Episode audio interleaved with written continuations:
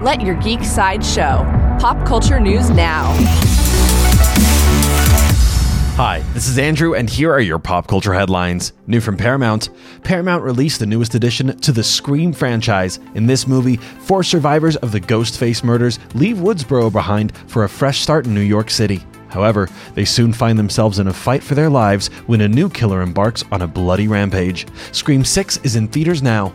Also from Paramount, Paramount shared new character posters for their upcoming film Dungeons and Dragons Honor Among Thieves. The photos give us a look at the sorcerer, the druid, the rogue, the wizard, the paladin, the bard, and the barbarian. Dungeons and Dragons Honor Among Thieves rolls into theaters on March 31st. New from Illumination, Nintendo shared the final trailer for the Super Mario Bros. movie. After Bowser kidnaps Luigi and plans to take over the Mushroom Kingdom, Princess Peach, Donkey Kong, and Mario will work together to defeat the evil King Koopa. The Super Mario Bros. movie will jump into theaters on April 5th. From the world of Star Wars, Lucasfilm shared new photos from Chapter 18 of Star Wars The Mandalorian.